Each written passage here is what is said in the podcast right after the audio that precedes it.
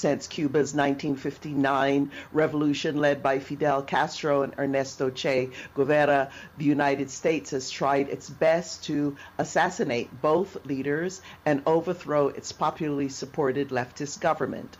Although Che was killed in 1967, Fidel survived numerous assassination attempts and died um, of natural causes in 2016.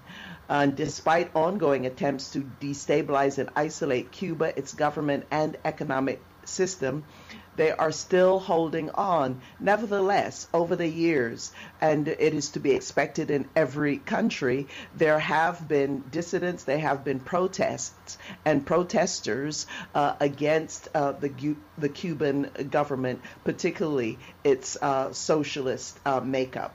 According to the United Nations, the unjust U.S. blockade on Cuba has cost the country's economy $130 billion over nearly six decades. The UN has adopted a non binding resolution calling for an end to the blockade with overwhelming support every year since 1992, with Israel and the United States maintaining support for the U.S. blockade. Former President Barack Obama attempted to end key parts of the blockade, but Congress did not allow it. Despite this, he re-established relations with Cuba, eased the travel ban on the country, permitted U.S. banks to open accredited accounts in Cuban banks, removed Cuba as a so named quote unquote state sponsor of terror, and met with former Cuban uh, President Raul Castro on a trip to Cuba. President Obama and Michelle Obama, you may remember the family, did visit Cuba. By the time Donald Trump came into power in 2017, however, all of this was reversed and U.S. policy toward Cuba once again harshened. And keep in mind that Obama beat Biden in Florida uh, pretty handily, and he definitely won among uh, Cuban exiles. Uh, today, the U.S. supports dissidents in Cuba by providing funds for anti government activists and media organizations. So let's go to a clip now from BBC and their take on what's happening in Cuba. Let's move on now because the Cuban authorities have taken a hard line after the biggest anti government demonstrations in 30 years.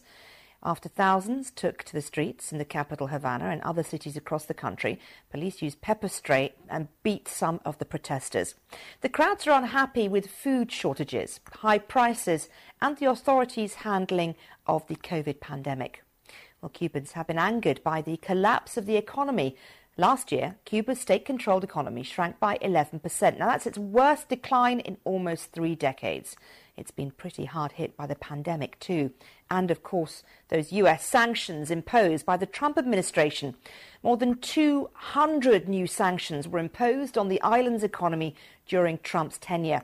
And the Biden administration, well, they haven't lifted any of them.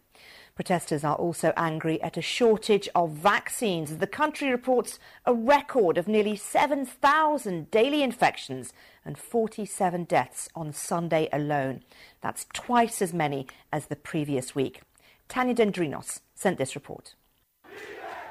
Chanting for freedom. Not a cry often heard in Havana. Cubans took to the streets in what the opposition has called the biggest anti government protests in almost three decades. State security beat me and my daughter. They beat us because we were walking down the street. We are here because of the repression against the people. They are starving us to death. Havana is collapsing. We have no house, we have nothing. But they have money to build hotels, and they have us starving. Demonstrations were also held in Florida, where the Cuban exile community showed its solidarity. Cuba's president has blamed the United States for the unrest, laying down a threat for anti government protesters. We came here to show, together with the revolutionaries of this town, that here the street belongs to the revolutionaries. No worm or mercenary will claim the streets, and if they provoke us, without violating their constitutional rights, we will confront them. Words spurring on supporters of the communist government. Alrighty, and uh, there you hear some of the sound uh, from the protests in Cuba. And uh, you also heard that protesters spoke out against uh, reported shortages of food and medicine, as well as the government's response to the ongoing uh, COVID pandemic. They also spoke out against what they describe as government censorship and mismanagement of the economy. Uh, so just sorting and helping us to sort out what's really happening, what's going on on the ground. I'd like to welcome Laura Carlsen, Director of the Americas Program and works with Just Associates, an international feminist organization. She's based in Mexico City, a regular contributor to America's Updater, Foreign Policy In Focus, Counterpunch, and several Spanish language publications. She's also a television host and commentator on globalization, the drug war, immigration, and gender issues for various international news outlets. And she's a, a regular on our weekly roundtable. So, Laura Carlsen, we are glad you're able to join us today. Thank you. Thank you, Margaret. It's a pleasure to be here. Okay, so uh, Laura Carlsen, I mean, given the decades of the economic boycott of Cuba orchestrated by the United States, should one be surprised that there is now economic hardship? I mean, a lot of people think it's amazing that Cuba has continued as it has, given that level of pressure uh, coming from the United States. Laura Carlsen. Yeah, absolutely. It's not surprising at all, and it's a tragic situation which makes the manipulation of these current protests even more cruel as a geopolitical move, in large part coming from the United States. What we're seeing now is that there are people in the streets. They're not nearly the number of people in the streets that we've seen in other countries proportionally. Um, and in fact, the the news media has been has been blatantly manipulating uh, both the dimensions and the demands of these protests there's no question whatsoever that Cuba has been hit hard by the pandemic and even more so by the overall global recession and economic crisis that the pandemic has caused. They talked about 11% decline in the economy. That's about par for Latin American countries. That's a little bit more, you know, what we saw happened as a result of lockdowns um, last year.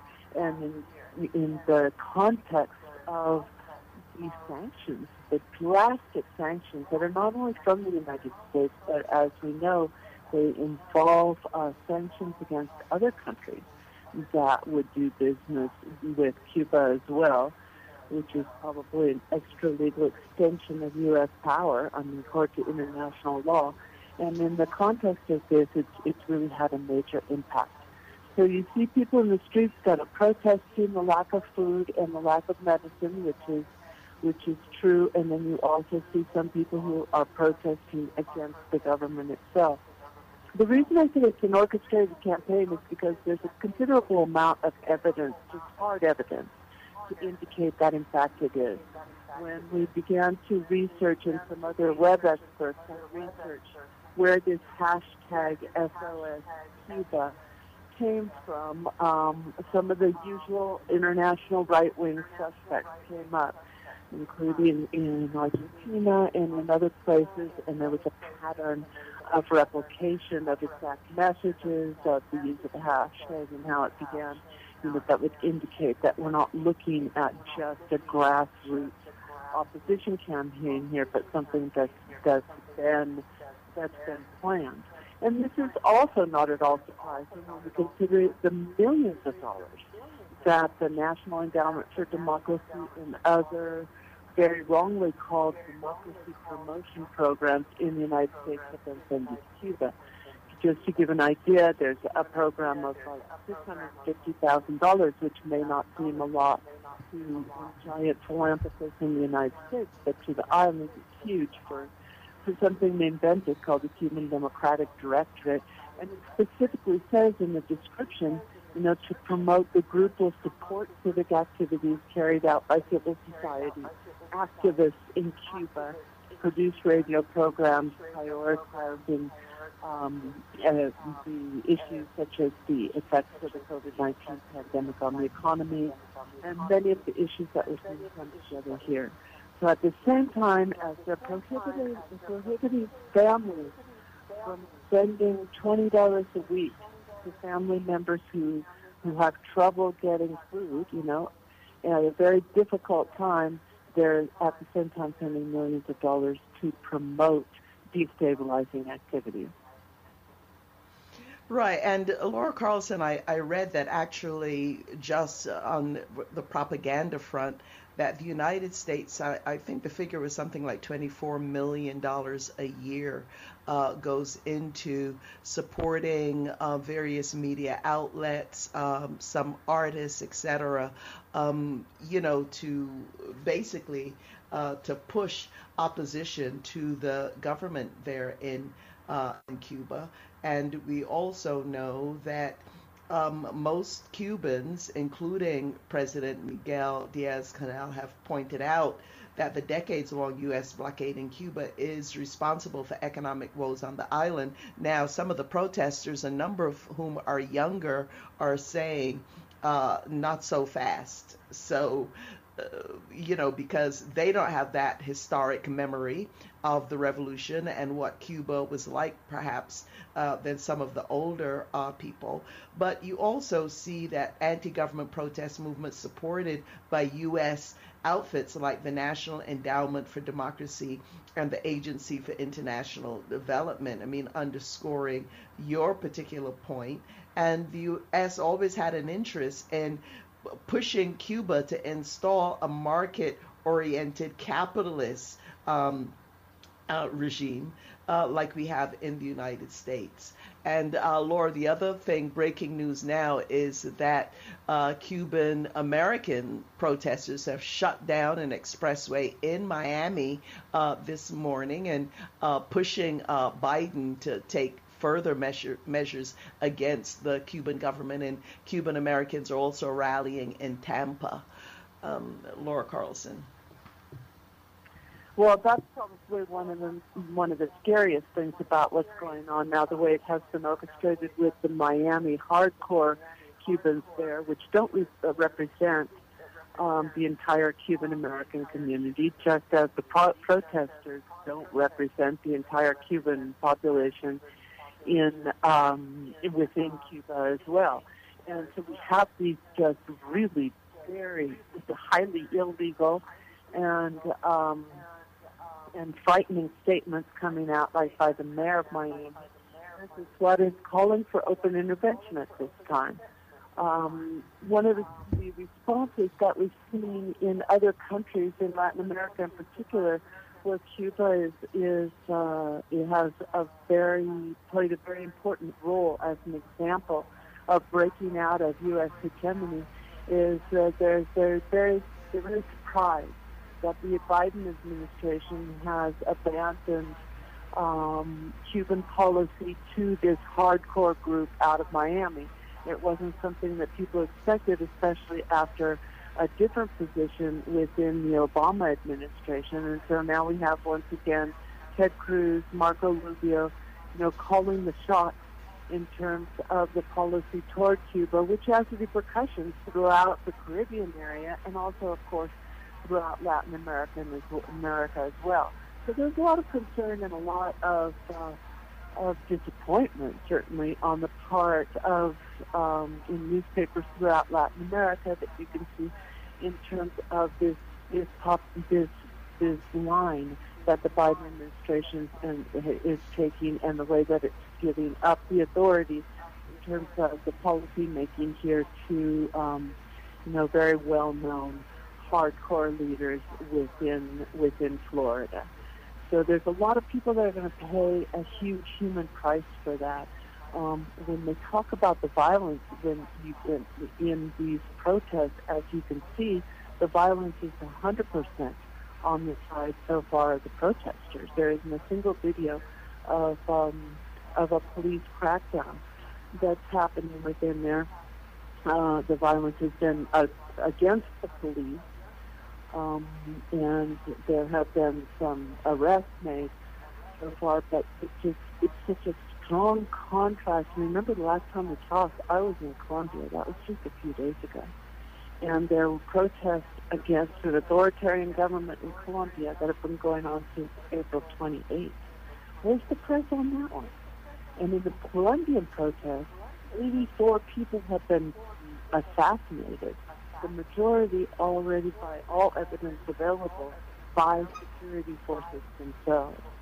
Women are being picked up by the police and carried around, you know, ridden around in a patrol cars and sexually tortured in order to keep them from daring to go back into the streets to practice their right to civil, to civil protest. There have been over 80 young people who have lost an eye, like we saw in Chile, which is the new authoritarian government's method of making them an example of the cost of protesting in the country. What people in the streets in Cuba is not a demonstration that the Cuban government has failed. It's a demonstration that, like any other country, there are going to be people who are protesting. That's part of how a democracy operates. And the, to use that to say, see, the government failed is completely contradictory to the, any kind of standard we apply to any other country. Yes, and including uh, the United States. I'm so glad you, you brought out the example of Colombia. And it was only recently that the Caribbean region, in fact, most of the world, yet again called for an end of this kind of economic pressure because it was pretty much Trump and, and some of his uh, predecessors, Republican predecessors, saying that what we have to do with Cuba is to starve people out. And that's what the economic boycotts are about. So it's not surprising at all that people have taken uh, to the streets um, on, on this. And also, it's it's given uh, you know a new lease of life, it seems, on the uh, Cuban Americans in Florida uh, who are so supportive and enamored uh, by the GOP. Um, but uh, Laura Carlsen, I mean, you have spent time on the ground in Cuba, and you know over the years, you, we've heard of things like uh, black people in Cuba, that some black people in Cuba are saying, uh, talking about racism in Cuba when the government was trying to say there was no such thing as racism in Cuba, which we all know, black people everywhere know that that likely is not true because wherever we are in the world, we see the darker we are, there seems to be that level of discrimination against us. So there there has been this kind of tug of war of, of opposition in Cuba trying to uh, get their message out and their voices heard with the backing of millions of uh, U.S. dollars. So your take and just the, the, reality on the ground. But before that, I just want to play a short clip because it wasn't only the people out protesting, and it was interesting the BBC focused on the fact that they were protesting against uh, food shortages. Uh, you know, economic issues as well as what was happening with COVID, but there were also pro government protesters. And I just want to play a short clip of that and then have you give your final thoughts, Laura Carlsen. Words spurring on supporters of the communist government, some taking it upon themselves to surround and detain those demonstrating. While others staged counter protests. We are defending what we did 60 years ago, that this is ours, that it has cost many lives, that capitalism will never come back here again, and that these mercenaries, paid by the empire, will never again take our streets. They will have to kill us all first. They'll have to kill us all first. Um, uh, Laura Carlsen, very, very passionate uh, person there, uh, believing in the Cuban Revolution. Laura Carlsen, your final thoughts, because Cuba has, to, uh, it seems that they have really held on against uh, what people are calling the empire for decades now. Since 1959, they somehow have managed to survive. When you see the United States throughout the Americas, when there is a government that isn't um, committed to capitalism, committed to the kind of uh, market economy that is practiced in the United States and parts of Europe, although Europe does have uh, much more of a welfare state than the United States does. Uh, so just give us your final thoughts here on the significance of Cuba.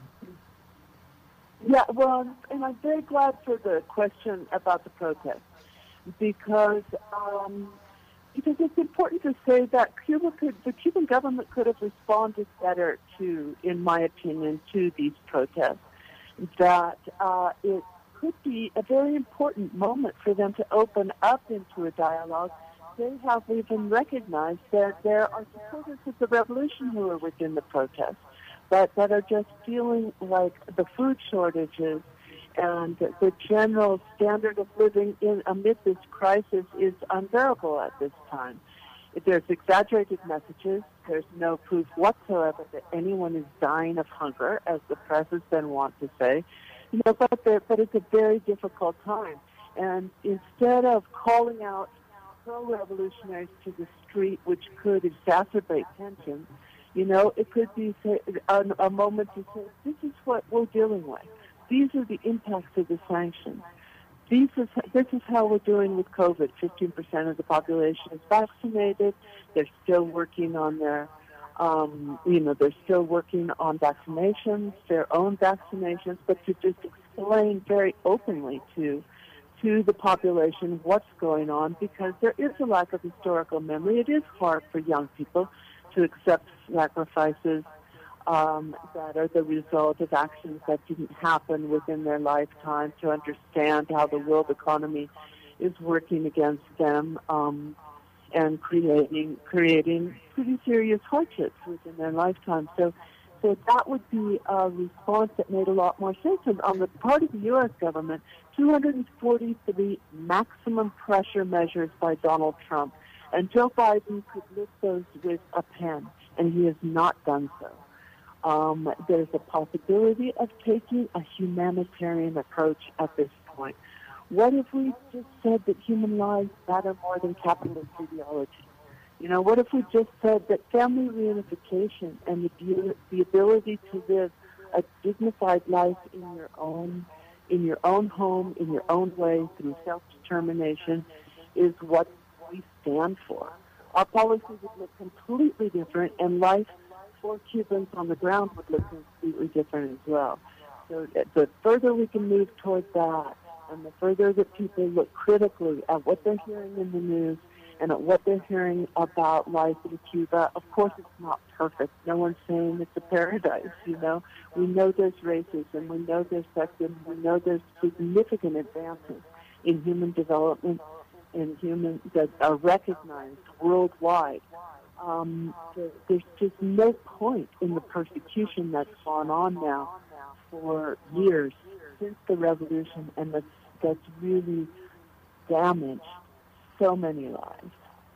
Right. Well, thank you so much, Laura Carlsen, shedding some light for us on what's going on. And for those of us in the Caribbean region, of course, I hail from the Caribbean region, uh, and also on the continent of Africa, there is such a different image of uh, Cuba um, than we hear in the United States. Uh, Cuba is known for all of its assistance to the Caribbean region as well as the continent. So, Laura Carlsen, thank you so much for joining us. Thank you. Thank you.